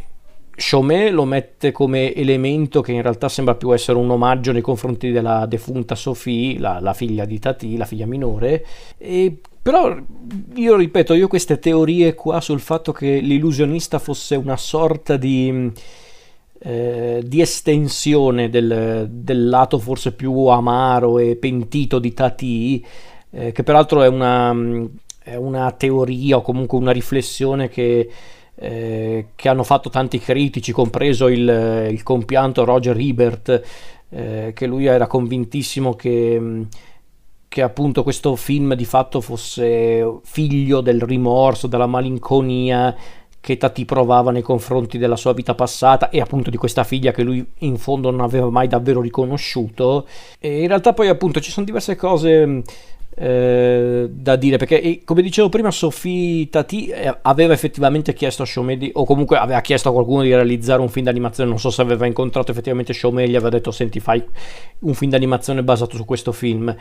Ehm, perché Shome stesso ha detto che in realtà lui non aveva mai incontrato Sophie Tati, non aveva mai discusso con lei riguardo la sceneggiatura e la possibilità di realizzarne un film, però lui era convinto che Tati avesse scritto la sceneggiatura dell'illusionista per appunto Sophie, per sua figlia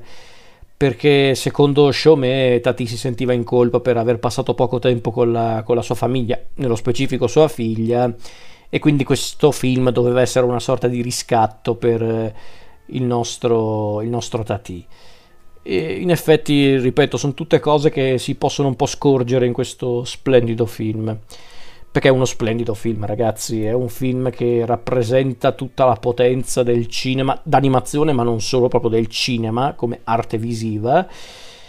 Si nota proprio in tutto il film questo grande amore nei confronti dell'arte, l'arte vera, l'arte visiva, quella istantanea, quella dove non servono dialoghi, non servono paroloni, basta far raccontare tutto alle immagini. E lo stesso illusionista è un personaggio molto particolare perché non è uno dei personaggi di giorno di festa e non è nemmeno Monseiulo, ma è Tati in persona, con tutti i suoi rimpianti, tutti i suoi sogni infranti e tutte le sue disillusioni. Perché questo goffo prestigiatore, come del resto era lo stesso Tati, è una sorta di rappresentante di un mondo artistico, ma non solo, ma soprattutto artistico, che ormai è scomparso. E infatti c'è questa idea, secondo me, fantastica all'interno del film, l'idea della, della pensione abitata dagli artisti ormai considerati, tra virgolette, superflui, quindi gli acrobati, i clown, i ventriloqui, i nani, eh, vedere appunto questa pensione abitata da questi artisti considerati superflui, questa pensione che sta tra l'altro a pochi passi dal, dal Royal Music Hall, è un'idea a dir poco geniale per quanto triste, molto triste. Perché diciamocelo, questo film in fondo presenta uno degli elementi più ricorrenti delle, delle opere di Tati, ovvero questo, questo rapporto molto particolare, un po' anche travagliato che lui aveva nei confronti della società. La società intesa come appunto una società costantemente in evoluzione. Tati ha da sempre criticato, anche se mai in maniera crudele, una certa deriva presa dalla società. Basti pensare alla sua protetta, quella ragazza che lo, lo accompagna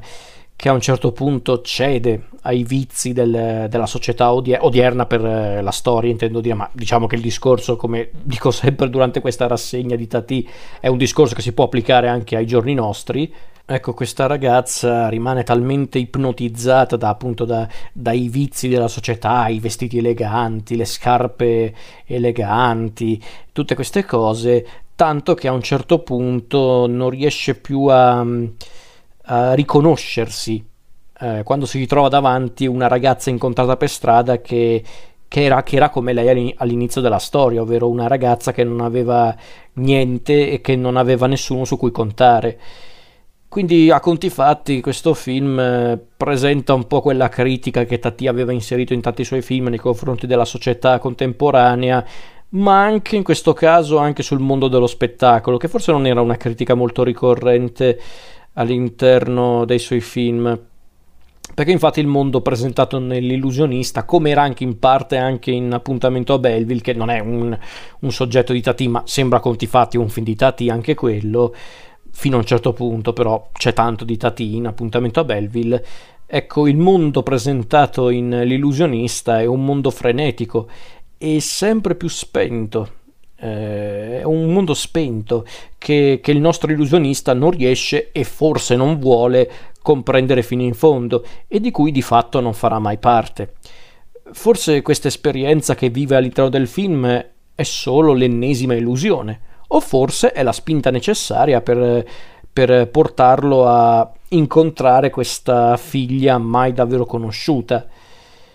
che lui rivede ovviamente nella sua compagna di avventure, ma chiaramente lei non è sua figlia, quindi non è proprio la stessa cosa. E, e Chaumet omaggia tutto questo universo, chiamiamolo così, artistico di, di Jacques Tati eh, applicando la pantomima tanto amata da, da, Tati e che caratterizzava l'altrettanto, passatemi il termine, eh, tati, tatiano, tati, tatitiano eh, appuntamento a Belleville. Eh, forse appuntamento a Belleville ancora di più applicava la pantomima per raccontare la storia e Chaumet fa parlare soprattutto le immagini utilizzando spesso anche delle gag visive molto in linea con i film di Tati, basti pensare a certe scene come l'illusionista alle prese con la pulizia di una macchina lussuosa che sembra davvero uscita da un, da un film di Monseiulo, quella, quella sequenza, anche la scena del ragù che pare sia l'unica scena aggiunta da Chaumet nella sceneggiatura originale di Tati e di Marquet, eh, sono tutte scene degne del cinema di Tati. E Vorrei aggiungere un'ultima cosa prima di chiudere questa puntata e di conseguenza l'intera rassegna e vorrei quindi parlare appunto della mia esperienza personale con questo film. Perché io mi ricordo quando guardai per la prima volta questo film, perché sono riuscito a guardarlo al cinema, talmente ero, ero interessato a Tati in quel periodo ed ero talmente innamorato di appuntamento a Belleville, lo sono tuttora, ma all'epoca ero proprio impazzito per quel film ero talmente rimasto affascinato da Appuntamento a Belleville che quando scoprì che appunto Chaumet aveva realizzato un altro film, io subito cercai di recuperarlo. Sono riuscito a recuperarlo, lo guardai al cinema ed è stata una, un'esperienza incredibile perché io non solo mi sono concesso un film che proprio mostrava tutto l'amore che si può avere nei confronti dell'arte cinematografica, non solo cinema d'animazione, proprio cinema, punto. Quindi già questo mi aveva impressionato, ma soprattutto guardando questo film, eh, allora come oggi mi rendo conto che è un film che mi piace tanto, che amo la follia, perché è un film che parla forse anche di un mondo che io, di cui io credo di far parte su certi aspetti, ovvero un mondo che vorrebbe eh, guardare soprattutto alle cose essenziali, alle cose eh, più semplici, non necessariamente le più eh, semplici nel senso che sono le più facili da comprendere o le più facili da, da apprezzare, ma semplicemente sono quelle che rendono la vita la vita, appunto, degna di essere vissuta, anche se ciò comporta ovviamente un rapporto molto altalenante con tutte quelle cose che rendono la nostra società contemporanea, che possono essere gli anni 60 in arrivo dell'illusionista, ma eh, ripeto, come sempre è un discorso che si può applicare anche ai giorni nostri. E quindi io in verità mi sento molto vicino a questo film, al suo protagonista e al mondo che Shome ha voluto mostrare in questo film. Perché la verità è che io mi sento un po' come l'illusionista in eh, molti casi, ovvero una persona, un artista mi verrebbe da dire, ma soprattutto una persona che vede le cose a modo suo e fin qui nulla di strano, che vorrebbe che certe cose tornino ad essere più semplici, non solo in ambito artistico, ma proprio nella vita in generale, ma poi si rende conto, mi rendo conto che non è possibile, perché il mondo va avanti nonostante ciò. E quindi tutta la parte finale del film che mi aveva fatto quasi piangere al cinema, è davvero uno dei, uno dei finali più commoventi che abbia mai visto in un film, in tutta onestà. Tutto quel finale in cui vediamo l'illusionista mm, praticamente abbandonare tutto e tutti e concedersi una seconda possibilità, forse, o semplicemente sparire come un vero mago. È un finale che a me onestamente ha spezzato il cuore e mi spezza il cuore tuttora perché perché è come se attraverso quel finale Tati volesse in un certo senso farci capire che l'arte intesa nel senso più puro del termine ormai non esiste più, ormai è, è sparita, è scomparsa e un po' è dovuto a, a, noi stessi, a noi proprio spettatori. E in altri casi invece è, è capitato e basta. Perché si sa che il tempo non ci lascia scampo e, e la vita talvolta è talmente dura, è talmente mm, pesante, perché per quanto ci possa eh, stuzzicare l'idea di far parte di un mondo che potrebbe nascondere tanta magia, tanta, tante illusioni o comunque anche tanto straordinario all'interno dell'ordinario, la verità è che questa magia non riusciamo quasi sempre a scovarla. Ed è questa la triste realtà che ci vuole raccontare un po' l'illusionista, anche se in realtà il film ci vuole far comprendere anche che in realtà la, la cosa più importante è non abbandonare le persone che amiamo perché sono loro che ci rendono persone, sono loro che ci fanno vivere la vita, sono loro che ci danno la vita su certi aspetti. Perché come ci insegna il nostro protagonista di questo film, grazie al suo messaggio a dir poco struggente lasciato alla sua figlioccia, la triste verità è che i maghi non esistono.